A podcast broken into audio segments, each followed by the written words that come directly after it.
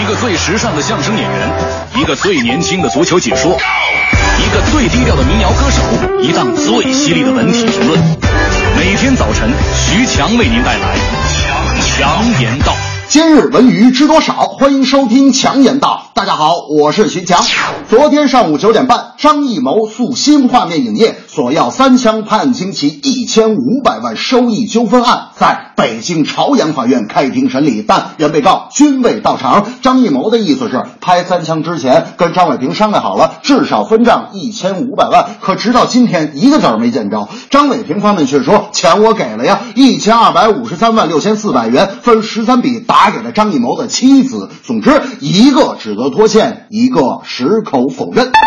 张伟平和张艺谋在工作方面更像是情人关系，当年二人合伙挣钱就像是蜜月期，如今对簿公堂就像蜜月之后的矛盾。但我感觉这种矛盾是不可调和的。张艺谋当年签约乐视影业的时候就曾坦言，签乐视等于告别了无序和不规范的合作，但这次官司却给大家上了一课，工作生活学习事业我们都会经历合作，既然合作，要么情投意合，要么就相互宽容。宽容吧。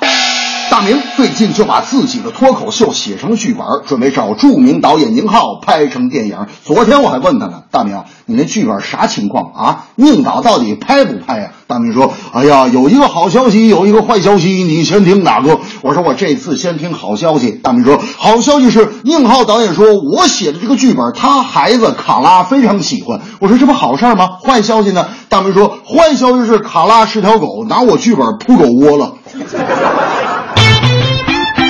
二零一五年的暑期档又一波青春片袭来，其中备受瞩目的无疑是杨紫、郭品超、高雅轩、焦恩俊领衔主演的《时间都去哪儿了》。有业内人士表示，《时间都去哪儿了》集结了《致青春》、《同桌的你》、《匆匆那年》等几大元素，堪称青春片终结者。从曝光的照片来看，几位主角打扮得非常接地气儿，瞬间将大家带回了校园时代。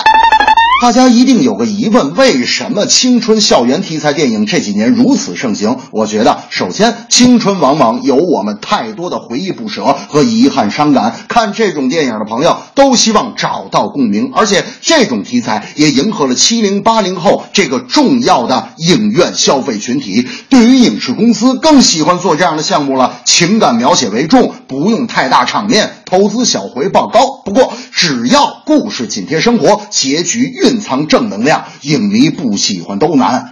大明当年啊，上高中的时候就是个问题少年，经常把老师气得不行。有一次啊，大明的这个物理老师就说了，你们这次物理期末考试我本来不想说啊，看来我是非说不行了。考试之前我有没有跟你们说过啊，这个这个这个动能定理公式啊，不看运动过程，只看开始状态和结束状态啊，有多少人把这个摩擦力 x 等于 x 的微方给我算进去了？你们还直升班呢啊，回来给我把这个动能定理公式抄一百遍。大明，你给我站起来，我上去说的是什么？你给我重复一遍。大明说，老师，你上句说的是，大明，你给我站起来，你上句说的是什么？你给我重复一遍。老师说，那上上一句呢？大明说，那不还是这句吗？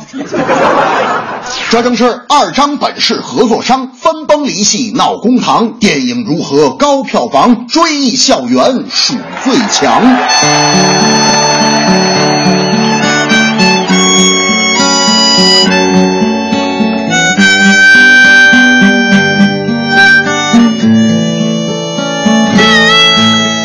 三枪拍案惊奇，时间都去了哪里？昨天还称兄道弟，今天就分崩离析。关于校园的回忆，如今已破碎支离。当时要和你在一起，可转眼就各奔东西。失去了多愁善感的你，谁安慰爱哭的你？